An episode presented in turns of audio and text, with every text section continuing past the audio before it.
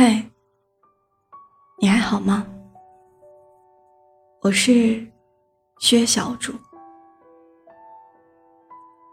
我依旧在城市的另一边陪着你。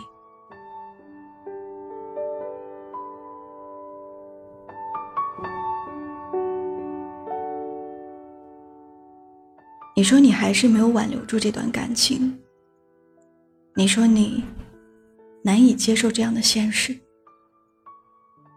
你说，分开之后，你不知道要怎么开始重新生活，疼吗？疼就对了，因为疼是伤口愈合的象征，也是成长必经的过程。有时候，不得不承认，爱情是一种特别脆弱的存在。那些你曾经以为钢铁般坚固的感情，不知道在什么时候就会破裂，最后化为乌有。越长大，越是会觉得，其实感情和人。是不太经得住折腾的，然后你才会明白，原来一段关系真正维持不下去的时候，即使再不舍，也必须说再见了。其实我想，恋人之间最大的牵连是爱，爱没有了，就谈不上包容和陪伴。既然他说爱你的时候，你相信了，那么他说不爱你的时候，你也不要千般否认，万般纠缠。你得知道，只要有一个人不爱了，那两个人是无论如何也无法长久的。未来的日子还很长。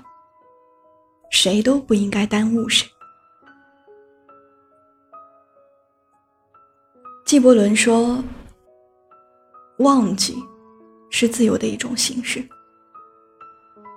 总有一天，你会慢慢的学着去平静，然后去接受每个人的到来和离开，学着接受每一份感情的巩固和崩塌。”爱情，真的会让人变成惊弓之鸟，小心翼翼和不安全感，有时就是失去的前兆。所以，不要把全部的精力都搭在爱情上，以免它消失的时候，你会输得一干二净。哪怕你再爱一个人，你都不要忘了留一丝理智，因为生活不止诗和远方。还有无常的岁月里，无常的感情。痛快的放下，不能说明爱的不够深，而是应该庆幸，在爱着别人的时候，你仍然没有忘记爱自己。不管生活如何折磨你，不管曾经那段感情多么刻骨难忘，我都希望。你能永远活得敢爱敢恨，能量满满。希望你在对爱情怀有最大期许的同时，也留给自己最大的尊重。放过自己吧，你要相信，以后一定会有一个人来了，就不会再走。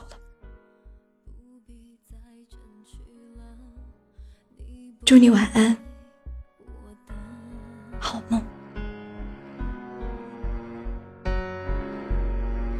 多给一个理由，一个借口也是多余的。你的每个拥抱，每个亲吻，全都是冷的。说真的，没什么，都几岁了，谁没分手过？我不